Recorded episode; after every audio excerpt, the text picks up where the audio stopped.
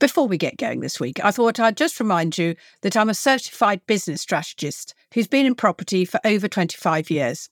I know my clients shortcut their success by being laser focused through strategy and mentoring, as no one business model fits us all because funding, geography, skill set, it all plays a part in deciding what works for you. Getting it wrong can definitely damage your wealth. If you're serious about property, then your first step is a call with me. Nothing more difficult than following the link in the show notes to book it. Hello, and welcome to the Property Solopreneur podcast, a show for property investors and developers who want to build and grow their own profitable businesses. I'm sharing with you my decades of property experience and interviewing many other successful property people who are happy to share their varied and priceless knowledge freely. Business doesn't need to be hard, and nor do you need to be lucky. But as a certified strategist, I know you need a plan to work to. And a good start is by listening to other people's successes and failures. Why reinvent the wheel? This allows us to have a more in depth knowledge of the wider property world. Welcome to this week's episode of the Property Solopreneur, Britain's most approachable, likable, and no nonsense property podcast, say one of my listeners. Thank you so much, Anna, for that lovely review. And may I say, I love hearing what people think about my podcast and suggestions that people send in as to who I might be able to interview. In fact, my guest today is someone that was suggested to me by listeners. Um, I'm now into my third year of recording this podcast, and I'm still gaining new listeners who are telling me loud and clear that they love the combination of my story and knowledge as well as the wide variety of guests who, who are inspiring, informing, and motivating them to do all sorts of different things in property. It's very easy not to know everything, different ways of working in property, because we all work on our own. But when you hear somebody's story or someone talking about it on a podcast, it quite often leads you to those little aha moments and you think, gosh, why don't I try and do that? So if you enjoy listening, could I just ask you to spend a moment rating it with stars and leaving a brief review? You don't have to write War and Peace. It's very easy to do it from your mobile or whatever platform you listen to. Um, and it really does help others to be shown it when they're searching for something new to listen to. And my word, do we property people like listening to podcasts?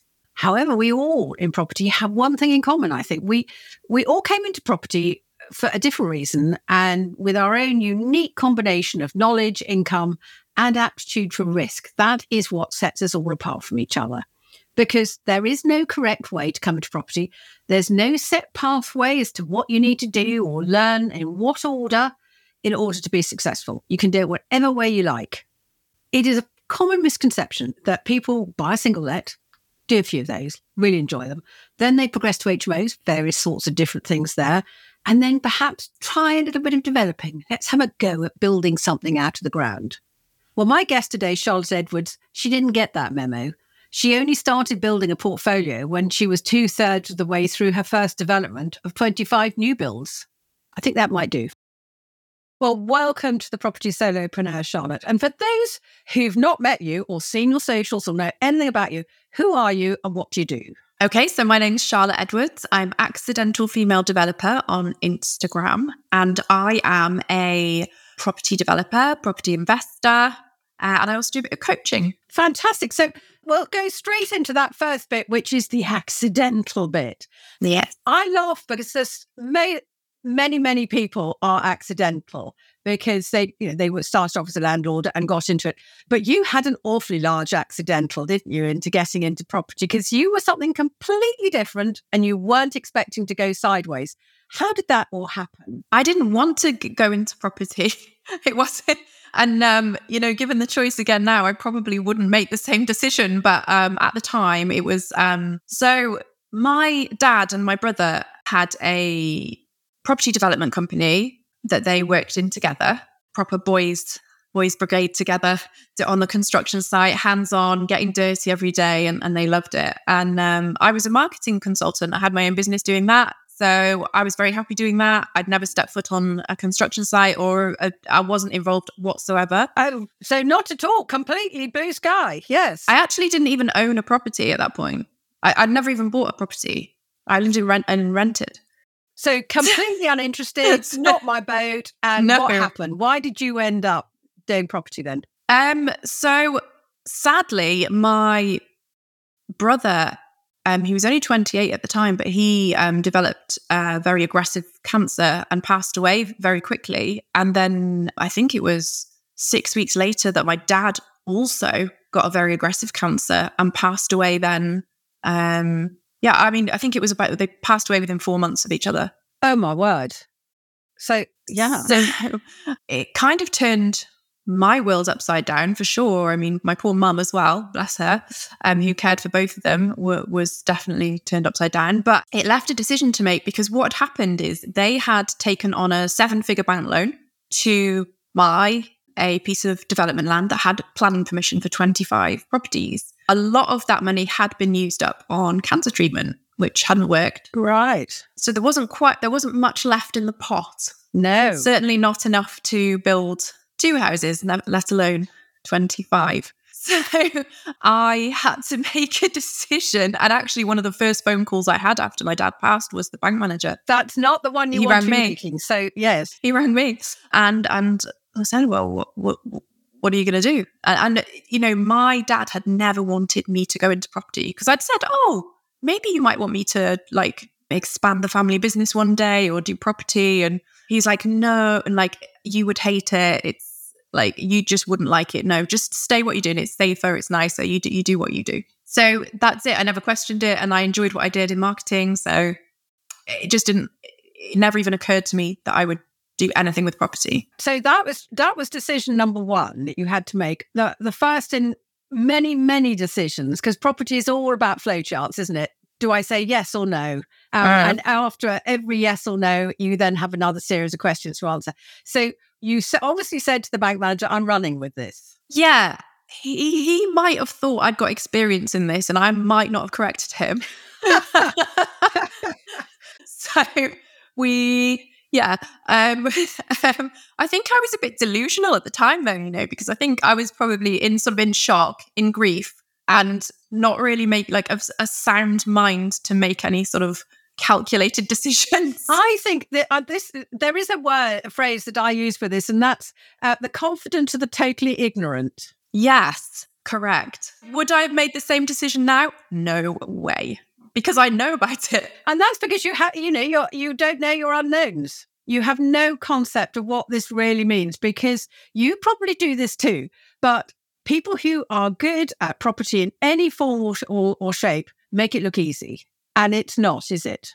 No, it's not. So what was No. the fir- what was the what were the first problems that you started encountering? Oh my goodness. I mean, the first day that I stepped foot on the development site, HSE turned up. So for, for listeners who don't know, yeah, health and safety Yes. executive who Oh. are like they have more powers than the police. Yes, Like they can just shut you down, they can fine you. They rolled up on site and said, right, where's your welfare facilities? You know, where's this? Where's your health and safety certificates? Where's this? Where's that? I had nothing. Okay. I just pulled up with my car onto the field and gone, Yep. right, what am I doing here?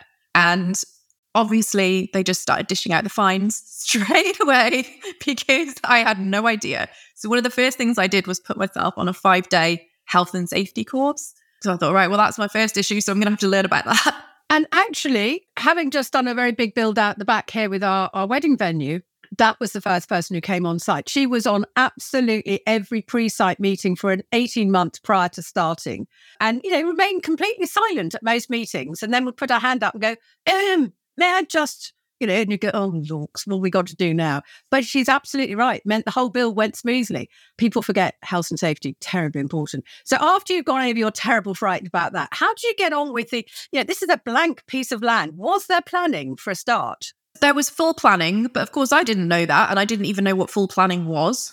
And I had no plans. There was no computer records. My dad was really, really old school. Like everything was in his head. His office was inside the cab of his transit van. Yeah. and his sort of method of communication was phone calls. So there was no email trail, there was nothing. The only thing I had was I had his mobile phone, and next to each name, he'd put like John Plumber or, you know, Dave Windows. Oh, So that was my that was my only sort of clue. and I so worked my way through his phone book, calling these people and asking, like, what's going on? Do we have paperwork? Have you been assigned to this project? Or so, so yeah, that, that was how I started. So really, really steep learning curve, and you had to get it right first time to survive. Because this, you know, and we we know because no spoiler alert here. You obviously did get it right, or you wouldn't still be in property. Um, you wouldn't be interviewing me. so I can let that little cat out of the bag. At what point did you think, actually, this is starting to work? I feel I'm getting a, a grip on it all. Gosh, I think it wasn't probably until about two years in. Gosh. Because, of course, as soon as I started, so I took over in, oh, it's my four year anniversary, actually. I think maybe today. Oh, happy anniversary. Um, of property. COVID, of course, November 19 was just before COVID started. So COVID came in, you know, from what December, everyone was talking about it in December, then January and February was the lockdown. So it all started. And of course, I probably had more problems than anyone else who had ever started in property at any time before because, of course, everything got locked down. I've got yep. two young children, the school's oh, shut. Oh, my word. So I had two young children. And so this is where backup comes in. And, you know, your mother helped, didn't she? She did. Yeah. Luckily, she was looking for something to do to keep her occupied. So I trained her up as um, she's my office manager, I would say. But you know, she had been an office manager in the 1980s. Right. So her methods were somewhat outdated. She does still use an in, you know box with the index cards. Oh yes, so do I. Love them. Love yeah, them. she still uses that. I'm like, Mum, can we get that on a spreadsheet? No, I know where everything is here. So bless her. So I sort of like had to, you know, show her how Outlook emails worked and the spreadsheets and things like that. But she's great. Like she's she's she's my best employee. She works like six days a week and just does it for the love of it. You know? So she she's fully supportive. Fantastic. But and then you so you had that side, but of course, for those of us who were doing work in COVID times, we then had the problem of supply of some items. A, you couldn't get it. And secondly, it went to the price went through the roof. So this was a very steep learning curve. You got more than one curve ball coming towards you, hadn't you? Yeah. I used to joke it was like it was easier probably to get hold of cocaine than it was to get hold of cement. Yes. you know, like you just couldn't get a pack of cement for love nor money. No, no. and uh, uh, plaster as well, wasn't it? Plaster yep. um, and plasterboard. Uh, Absolutely. Plasterboard, well, we were very yeah. lucky because we'd actually got it all in ahead of time because we've got storage here. So we were just going, oh, thank goodness, what what a joy. Um, yeah. Know, that that was fine, but you had to do that, and then of course you started to see things coming out of the ground. Were you able to sell the early ones before, whilst you were still completing, or did you have to do the whole site at once? No, we did start selling. I made the mistake of selling off plan. Actually, I was worried made that decision just to start selling off plan because it was a scary time with COVID. Yep. I was in a lot of debt. And I thought, oh my God, like at least the bank manager will be happy if I can say, yep. oh, I've got, you know, four houses reserved or something, not reserve off plan. But we all know what happened to house prices between, you know, 2020 to 2021, 2022. Like they just yep. shot up like that. So the the houses that I'd reserved off plan, I'd reserved at like 2020 prices but I was paying 2021 materials prices to actually build them. Yeah. So that was probably one of the first big mistakes that I made. But but, but you got cash flow. Yes, I'd got cash flow. Yeah. And cash flow is king and, and without it you sunk. Absolutely. And you know, it kept the bank happy. Yes. Um, because they could see that, you know, properties were being reserved and things. So when it came to financing, and I guess I made the decision that was right at the time, but in hindsight. Yes, you did. Yes. I could have made more money not doing pull that. the plug. Exactly. So you you did that and you did th- did all of them sell or did you keep some for yourself?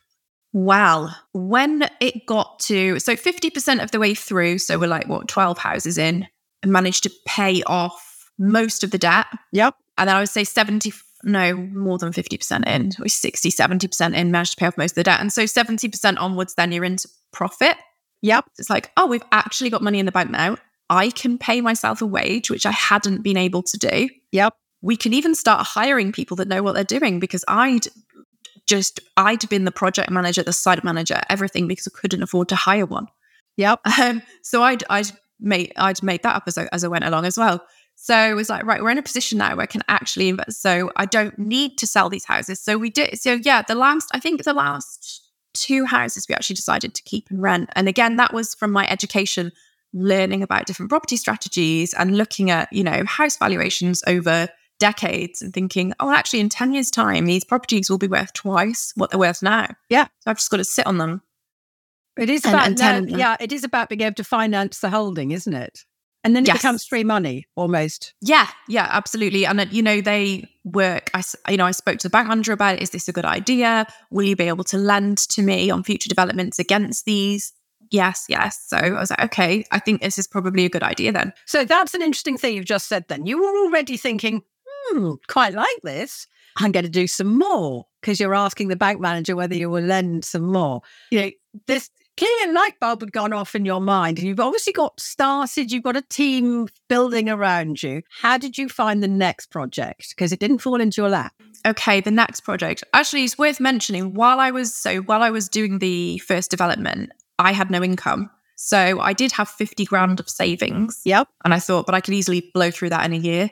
So I need to invest that to give me more return. I didn't want to invest in the development company because at that point I thought Yeah. that's just like plugging a black hole at the moment. So- and it might not, especially with COVID, I thought this might not go my way. So I researched kind of B triple R, Right. Yep. B triple R, buy to let, build to rent. Yep. And I managed to create a portfolio of 10 houses in 10 months, which paid me the equivalent of my marketing salary. So by the end of the second year, by the time I'd completed the development, I also had create, generated an income for myself, regardless of what happened to the development company. Absolutely. So th- this is what I, I mean. I always talk about mm, you know, multiple streams of income through property. You've got to have different business models going on within your one big brain power and and money coming in because there'll always be one thing that's going up, one thing that's static, and one thing that's losing money. So you need to to mix it about. But did you sleep at all? Because there you are running this large site, and you're buying what basically one property a month ready for your uh, and and presumably if it is a refurbishment and getting your money back out again, y- y- they're not just off the peg. You had to do something with them, so you've got more builders off site somewhere else doing things. Yeah. Busy, busy time. Yeah, I I do often think back about how that actually happened and it was a bit of a crazy plan. Again, if I was I think I was grieving then and looking for something to occupy my time and my mind. Good thing to occupy you though. Well, it now I think, wow, what a great I'd probably again never do it now because also during COVID, like what else could you do? You couldn't go out and socialize, you couldn't go on No. holiday. What No. else could what else was I going to do other than buy houses and refurb them? Very, very, absolutely true. And you saw that that was exactly what you needed to do. But to be honest, many people would have just gone, oh, thank God, I paid the bank off. We've got a few bits of profit in the bank. I'm going to keep a few of those. I've got my nice little portfolio. Now I'm just going to relax and bring up the children. But that's not what you did, was it? No, most people would think that, wouldn't they? Yes. yes. Yeah, because so most, most people, you had just created financial freedom. Correct. But actually that that wasn't what you're you're also about geographical freedom aren't you I am, yes. I also, at the same time, love a challenge. right And I think it's so exhilarating to take on something that you don't think you'll be able to do, and then you manage to achieve it. And you're like, oh, that's quite a thrill to be able to do something that actually loads of people told me I wouldn't be able to do. yeah I'm going to do it again. I'm going to do it again.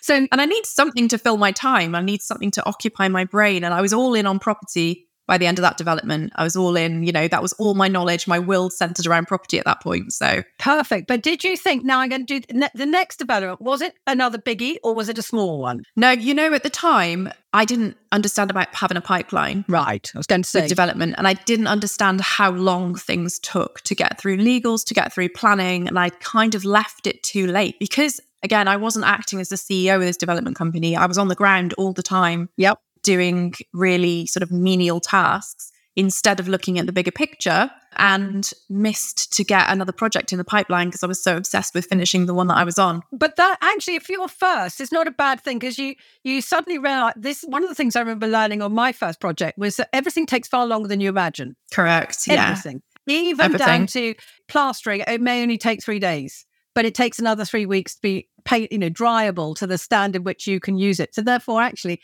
plastering didn't take three days. And it's all that kind of knowledge. So you probably have given yourself the best education known to man in property just by being in the weeds to get yourself through that first project. But now you can stay well out and and you know be the CEO and do everything. So, how did you find that next project? So, that next project, again, I didn't know how to find a project. So, I'm like looking on Rightmove, going, wow, there's not many development projects. Like, I just thought everything came off Rightmove. yeah, yeah, because that's a common misconception. Because actually, my buy to let portfolio that I built up, all of those were from Rightmove. Yep. And so I, you know, and I'd never bought development land before. I didn't know what I was doing. So I, what did I do? Oh, I, I, just, again, I educated myself, right? How do other developers do it? I'm like looking on Instagram, I'm watching YouTube, I'm reading books. I'm like, oh, okay, there's off market deals. How do I get these off market deals? So then I start thinking, right, okay, I'm going to have to befriend some land agents, right? Because these land agents are the ones that are going to hold. I live in quite um, a rural area. So a lot of yes, the, you're on the Shropshire Welsh border, aren't you? Correct. Yeah. So a lot of the land comes from or is owned by farmers or farming families and then it you know it, it ends up within the planning boundaries and, and so they traditionally go to land agents yep. very like established land agents and that kind of how it works here and so that's what i did and, and i built credibility with agents yep and just kept calling them and saying i need a project i need a project what have you got? And you know looked at some things that weren't suitable and eventually landed on some things that were. Yeah. And you got them and you got them under your belt and sold. And once once people have seen what you can do they go oh i'm working with her again. Yeah i mean i had no credibility and no like i wouldn't have trusted in me at the beginning like who would? Nobody would have. Nobody would have lent me the money at the beginning.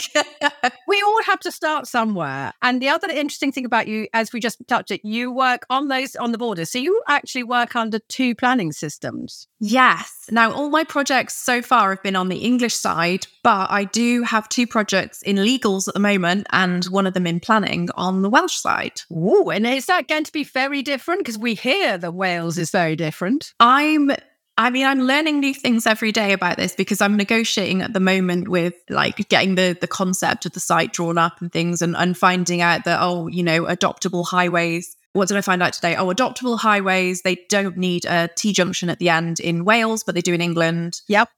Just little things. Obviously, inside the houses, I think we have to have a sprinkler system in Wales, yep. whereas we don't in England.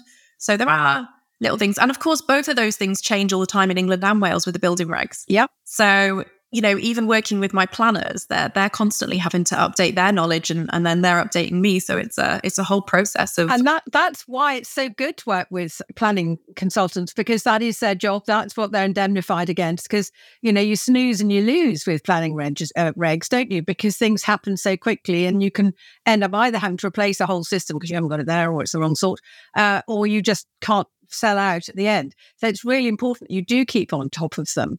But it should, presumably, there you don't have a lot of competition in your area, or do you on in the Welsh borders? I think we do. You know, I mean, it's not. I don't know. I, have got nothing to compare it with because this is just my area. But there are there are a lot bigger competitors than me out there who absolutely because this is a common misconception by people. Because I live in the sticks. You know, I'm an hour from a supermarket, yeah. and uh, you know, there is this conception that uh, basically every in the town there's lots of competition. It's so difficult to work in a city in a town and you lucky you lucky things that work in the countryside. But actually those of us who work in the countryside we've got competitors as well who only work in the countryside because that's what we know. So you're up against your the same people coming against you time and time again aren't you? And after covid of course where did everyone want to live? They wanted to live in the countryside so all of a sudden, you know, the bigger developers are going, "Oh, let's start looking at those sites in the in the countryside." And so I feel like as an SME developer, you're always problem solving and looking at sites that maybe the big ones have overlooked or they just prefer to just take on a bigger. So I so I look at sites up to I mean, I'd look at anything up to 50. Right, okay. And as low as 5, 5 to 50. So it's a it's a big the bigger the site, the bigger the competition. Yes. Yes. But also, the nearer you go into a village or a, a small town, the smaller the development's going to be because of the regulations. And more likely there is to be movements against the development. Have you come up against Um, those who dislike the idea of a new development on their doorstep. I don't think I've met anyone who wants a new development on their doorstep. And I get it. I wouldn't want one on my doorstep either. However, what I would say, what I usually say to those neighbors is look, somebody's going to build on your doorstep. Do you want it to be Barratt Homes or do you want it to be me that lives 10 minutes away who really cares about what gets built here and is going to be here overseeing this development? I see, because that because they're the options. Yeah. It, it, it, we see, I, I, I wear both hats because I'm actually uh, a parish councillor as well. And I have def- oh, and I have defeated Rachel. I, I've changed my opinion on it. and I have I have defeated de- uh, developers at county level who lost an appeal as well, so have stopped developments in various areas. Um, so I see it from both sides, and I've also supported some. So um, you know, against great outpourings of wrath, frankly. But it is it is something that people coming into property have got to realize that it's it's not not everyone's on our side. Not everyone's going, oh, this is the greatest thing since sliced bread. They're going to build 20 new houses. It's not always viewed viewed that way, is it? It's never viewed that way in my experience. um, and you know, I've stopped reading the comments online. I don't read the comments no. And my plan, actually, my planning team say, oh, you know, you need to read the comments because we know what we're up against. I went, no, you read the comments because the comments just annoy me because usually they're just sort of personal attacks. Yes. It's it's a, it's got to be a, it's got to be a valid planning reason to beat. So the last big one that we dealt with, uh, I think there was something like two or so hundred comments. And when we were actually talking to the planners, we were, because um, I'd read them all, I went, well, we're only talking five problems, really, aren't we? You went, yes because of course the other 200 were all yeah. about views they were all about birds singing in the trees all these things that actually aren't a real planning problem. Mm. i mean i and, had one recently we don't want strangers living here. Oh yes. Yep. Absolutely. Yes. That's like the level of people that you're dealing with. Like they just don't want anyone else in the village whatsoever but they also forget, of course, that there are people in the village who need places to live because they children have children. Like I like to remind them, their house was also a new build about five years ago, and they wouldn't live here had that estate not been built. So yeah. Absolutely. But get this all comes back to the fact that you've got all sorts of you've got a pipeline. And so you've got everything from probably just being finished to all the way back where it's just a dream, isn't it? Really? A wish, an idea how do you keep all those plates in the air? So, right now, I'm finishing off three new build houses and they've just their roof on they're at first fix stage. I've got 54 houses in the pipeline. Right. So that is what i spend most of my time doing at the moment day to day is i'm fielding inquiries from solicitors and working with my planning consultant to get applications in. I'm also working on option agreements for adjoining pieces of land as well. So my role really now is finding the project, it's securing the finance and keeping an eye on the build team, but not getting involved as, as much as I possibly cannot get involved. Absolutely. And do you fundraise mm. traditionally through banks and all that sort of thing? Or do you have investors who just love what you do and want to, you know, be part of the of the journey, so to speak? I prefer working with like institutions than people. Right. Yep. So and you know, me and the bank manager after my start are now, you know, besties. we just go like that. But he's just happy I paid him back. And he's offered me more funding so yep. yeah, better the better the devil you know. You know I I, uh, we work we work with a, we work with banks. Love them. I mean, I yeah. that I when I first got going, I had a marvelous bank manager who's sadly now retired, but I'm still with the bank, same bank, who gave me an open line of credit, so I could ring him up the day after an auction and say what I'd bought. That's incredible. And I don't know anyone else who's been in that position. It was marvelous, actually. So that was really fun because you could just, you just knew what was going to happen and it was great. And, you know, the, the, the, bank fund a lot of the stuff we, the big stuff we do now.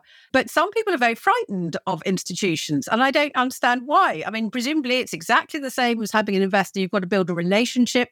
They do ask for a lot of paperwork, don't they? Yeah, there's a lot of jumping through hoops. I don't know. I think private investor to me feels like more effort in terms of, you know, they could call you at any point. I guess the bank yep. can as well, but just that it's more fragile because it's relying on your relationship with that one person. Whereas with the institution, there's lots of people making that decision. I don't know. It, it feels safer to me to deal with that. And I guess my experience is of dealing with an institution yep. rather than an individual investor. But had I, you know, taken on this business and it was an individual investor, I'd probably still be working with them. So I think it's just it's just what I know now. Absolutely. This may sound funny to some, but you know, have you ever found being a woman in on a property site a problem, or have you had some experiences that you know made you think, "Hang on a second, you would have done that was if you were a man, if I was a man." Yeah, the classic one is always so. When I started the first two years, I was on site every day, and I was working as as the site manager and the project coordinator and everything. So, but I would get to drive, like, you know, drivers or, or new contractors that would arrive on site. They'd walk straight up to me and they go, looking for the man in charge. like all every week I would get that. And depending on who it was, I, I would either go, oh, I, I, I don't know where he is, or um, I'd be like, actually, it's me. So yeah, it, it's just, it, it is what it is. That's the culture.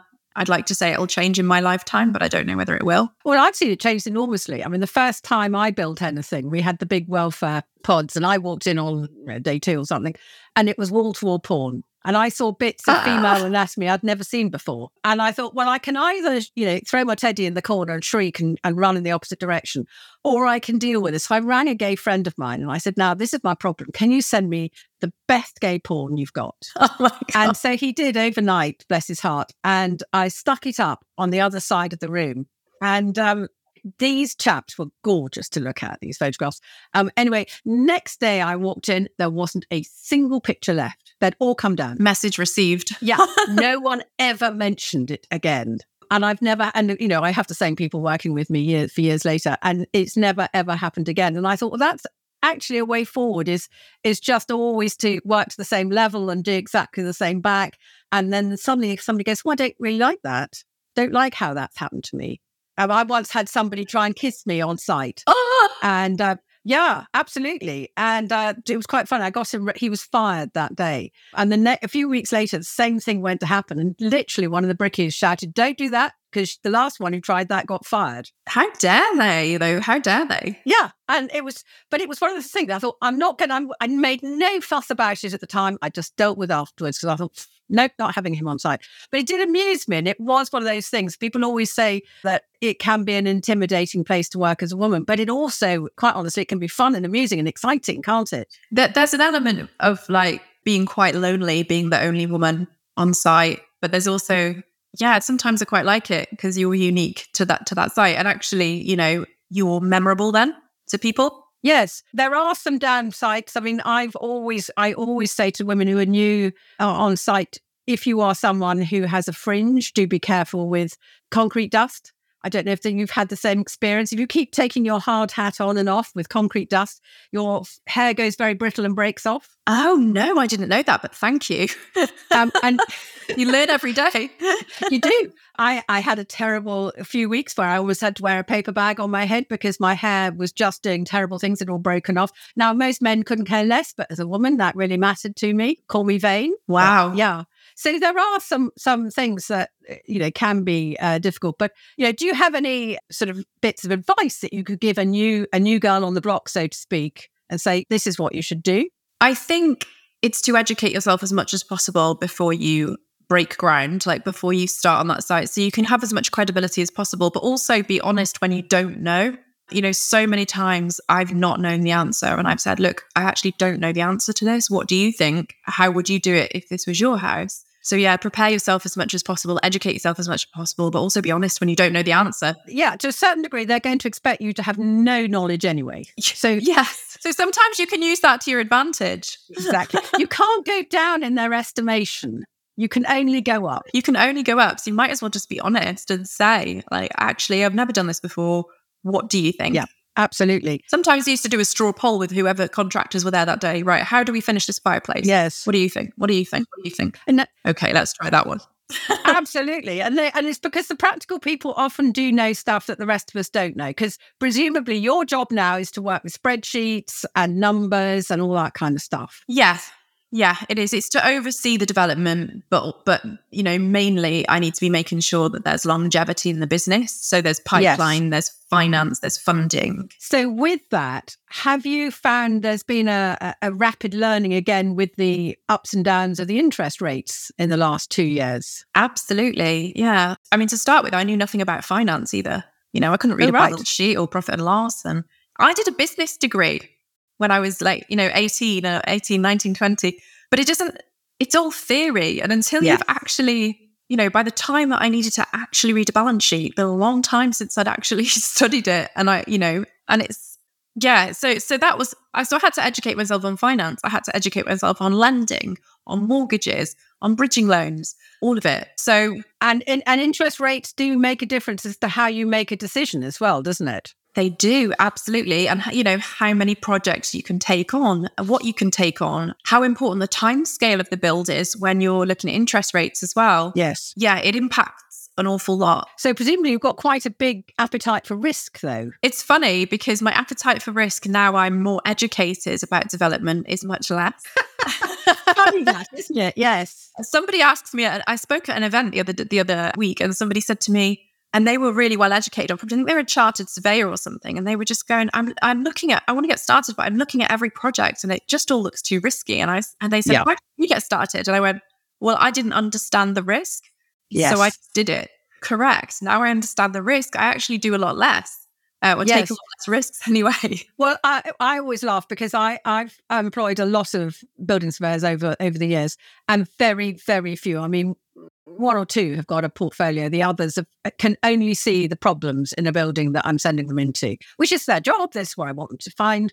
But even so, it puts them off. And yet, the man who I who I met on the ground, who had the biggest buy to let portfolio I ever met, was the man in the bobble hat who put the little bits in the the stiggles in the wall to see how much movement had happened on on buildings that had subsidence because he had seen the worst happen all the time. That's what his job was. And yet he could see, he knew exactly how it could be remedied and it would all come out right. And he just constantly bought because he said, I know what, what the risks are.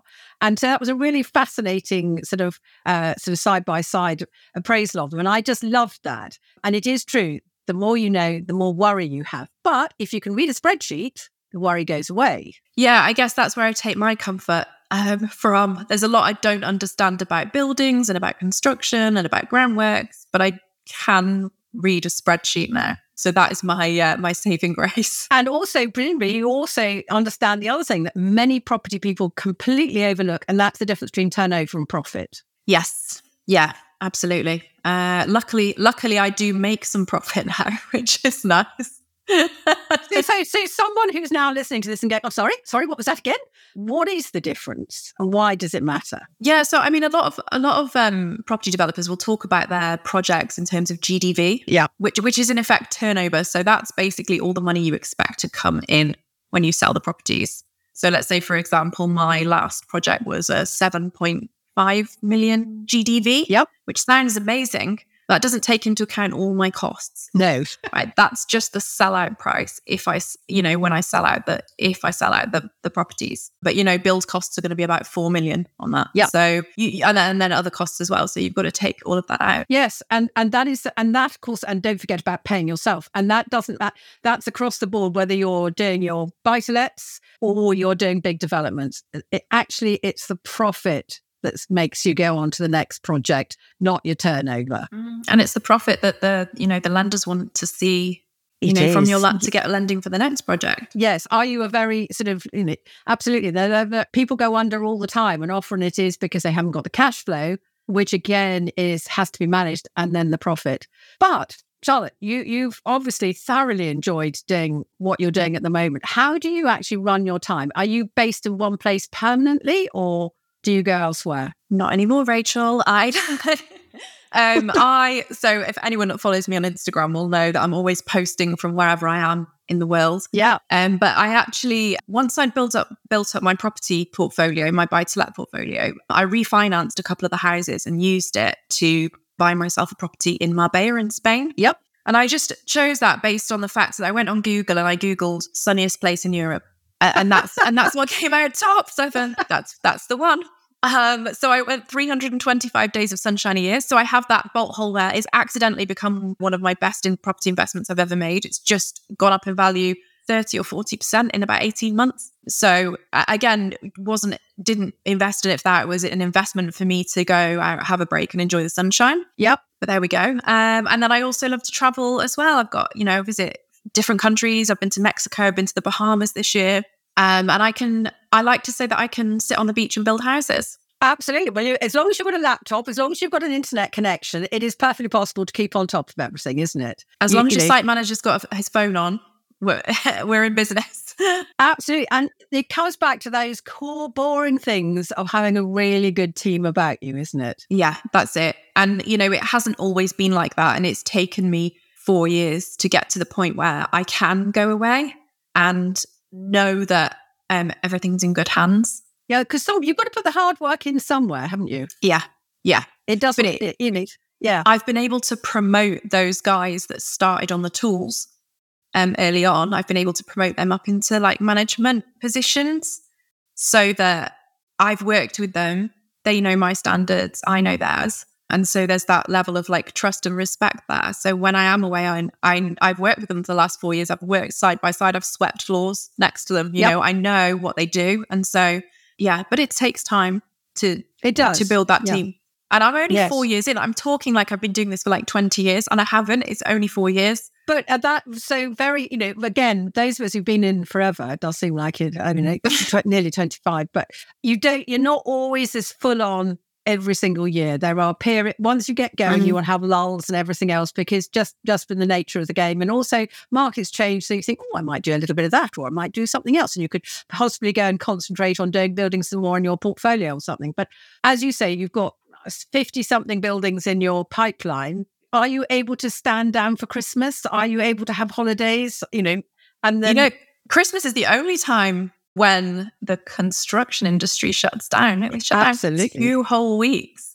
Yeah. Um, but uh, you know, I'll, i work every day, so I don't have a day off. I might go for two weeks holiday, but I, there's never a day when I'm not working, and that's the sacrifice that you make when you've got your own business. You do get a lot of freedom, but you also have a lot of responsibility. Yes, both sides of the coin, isn't it? Absolutely. yeah. Do you have a nightmare story? Because I know that uh, one one of the things that uh, you know, I always quote the fact that it's a very small nightmare. But for instance, years ago, I had failed to take on board the reason why everyone says don't walk underneath a ladder.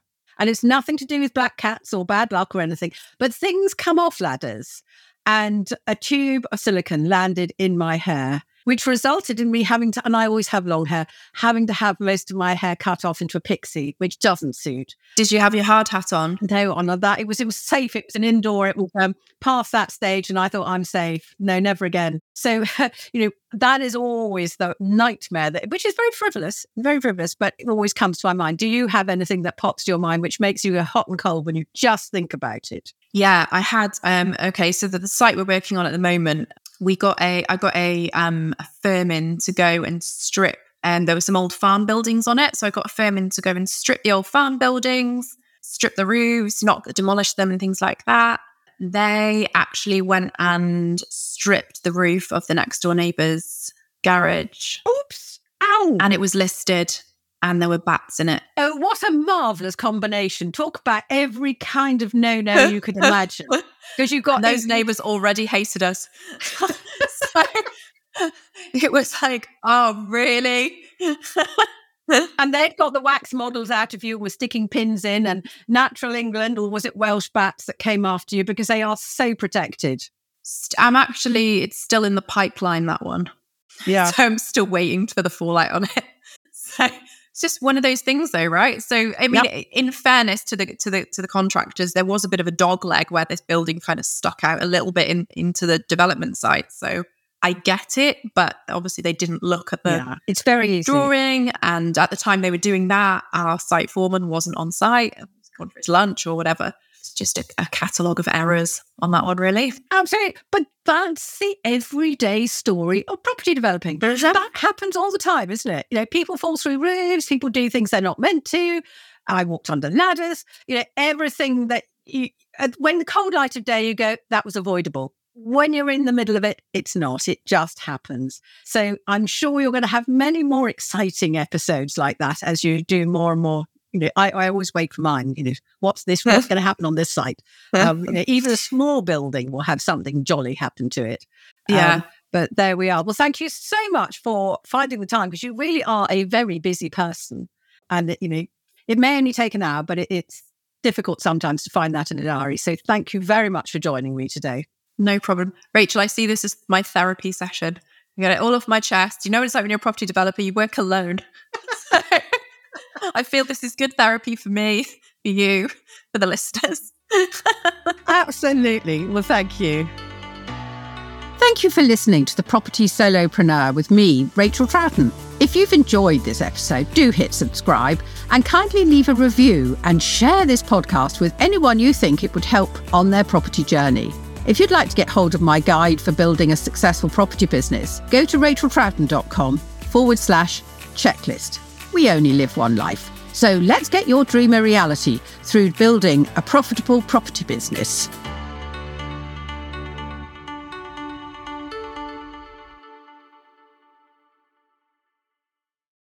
If you found my stories inspiring and my content useful, then come find out more about my mentoring and strategy sessions by going to www.racheltroughton.com and book a discovery call with me. The banner link is on every page. Come and create and grow your own property business. That's the shortcut to success.